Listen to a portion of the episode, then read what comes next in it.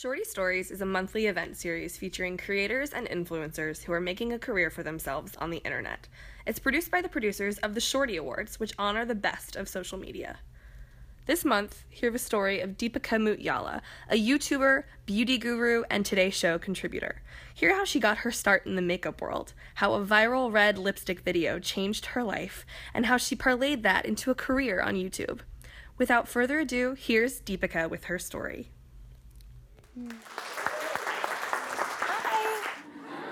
Thanks for coming. I'm so excited. I asked, I requested a stool because I feel like awkward standing and talking to you. Like I don't know, makes me feel more laid back right now. So first off, thanks Shorty Awards for having me. This is my like first time like telling my story where it's not in like a Q&A format. So hopefully you guys find it interesting. I feel like some of you guys follow me on Snapchat because I like recognize your faces. It's pretty exciting. if you do, then you know that I'm like going through like this weird eye allergy right now. Oh, you're nodding your head. You do know. It's, it's like so bad. Like if I have like this is so gross and not beauty expert like, but if I have like pus coming on my eye right now, excuse it because you guys just beware if you get lash extensions, they're not for everybody. So, anyways, damn, Daniel. um, okay, yeah, so I'm Deepica.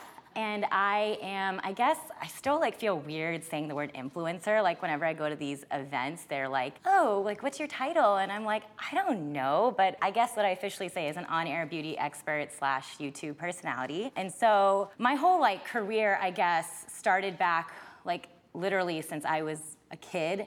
I was like the girl reaching for a lipstick when my dad was trying to give me a stethoscope. I come from a very traditional South Asian family of all medical professionals, and my parents were born in India, and you know they came here hoping that their kids would have this like life that they never had, and you know so I, I always had this pressure to be a doctor or a lawyer or an engineer. Those were like basically the three options, um, and so I really quickly told my dad that I am not going to do any of those things, and like or think around like 16, all I wanted to do do was work at a MAC counter. That to me was my dream job. If my South Asian parents would let me do that today, that is so fun to me and I would like wake up so passionate every single day. But I had to try to find a way to kind of merge my passion for the beauty industry with something that would make my parents you know, they're like such a big part of my life. And I don't know if it's just like an ethnic minority thing or something, but like there's something about like your parents being proud of you that like is so important to me. So I knew I wanted to go down this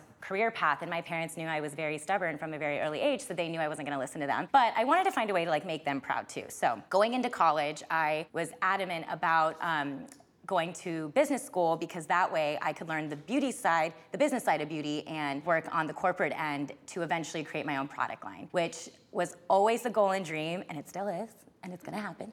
But I, I kind of just thought of it like I had a very set plan for my life. I was gonna go to business school, work for L'Oreal, be a brand manager, go to Harvard Business School, and start like a global beauty brand that was gonna take over the world. And that's like how I, I like went into college with that mindset. So I did the first part. I went to business school. I went to University of Texas, Hook'em Horns. Yes, yes.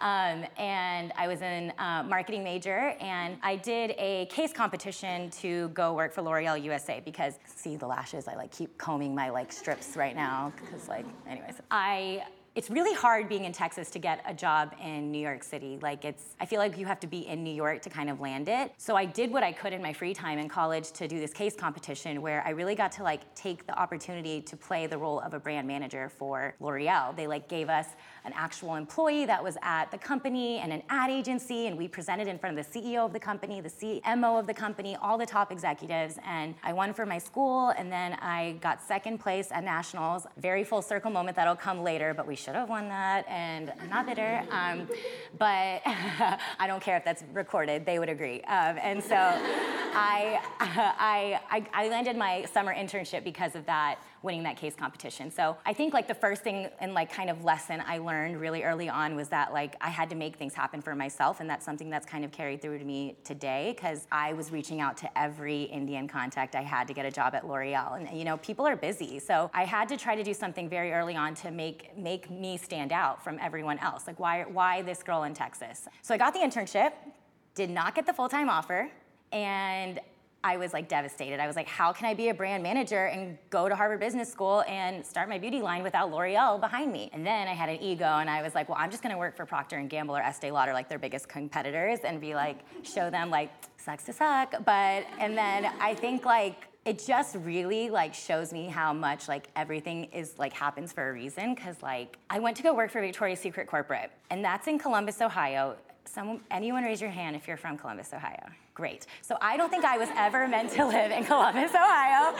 Like you guys, I was so bored. And you know what? The difference is, I think going to college there, I could have totally done it. Like it was a college town. I think for someone like me who's always dreamt of like being in the Big Apple and like in this fast-paced life, like Columbus, Ohio just felt a little like what?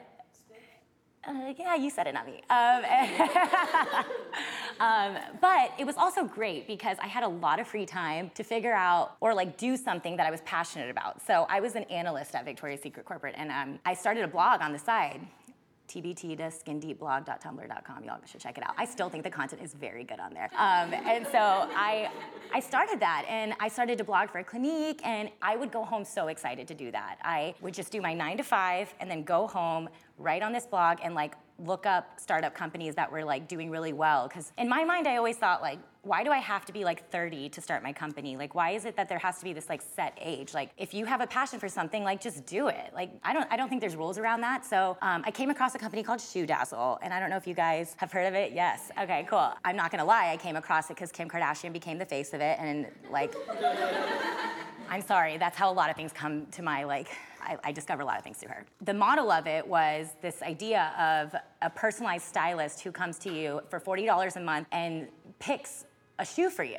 And I thought to myself, like, why doesn't that exist for the beauty industry? Like, that's so smart. Like, somebody should be telling you as a makeup artist, this works for you. Like, you fill out a survey and you get these products sent to your house. And so I called my cousin, who's like this big startup person in um, San Francisco, and I was like, why don't we start this? Like, I know the makeup side, you know the business side, you know the investor side. Like, let's do it. I'm 22 at this point, by the way, and so like I'm I'm just like this girl with like all these dreams in the world, and he's like, let's do it. And literally, like I think like a week later, he was like, did you even Google this before you asked me? I was like, why? He was like, that exists. It's this company called Birchbox, and they're crushing it. And I had already bought a URL, makeuptrunk.com. I still own it. I was like so full force moving forward with this. And I kind of just had this mindset when I looked them up that they really were crushing it. And it was these two female founders that just were so impressive to me. They went to Harvard Business School, so my parents approved. Um, and so it was this thing where I was like, if you can't beat them, join them. So I, I kind of went into it with the mindset of like, I want to learn everything I can from you know this business, but also from these like women.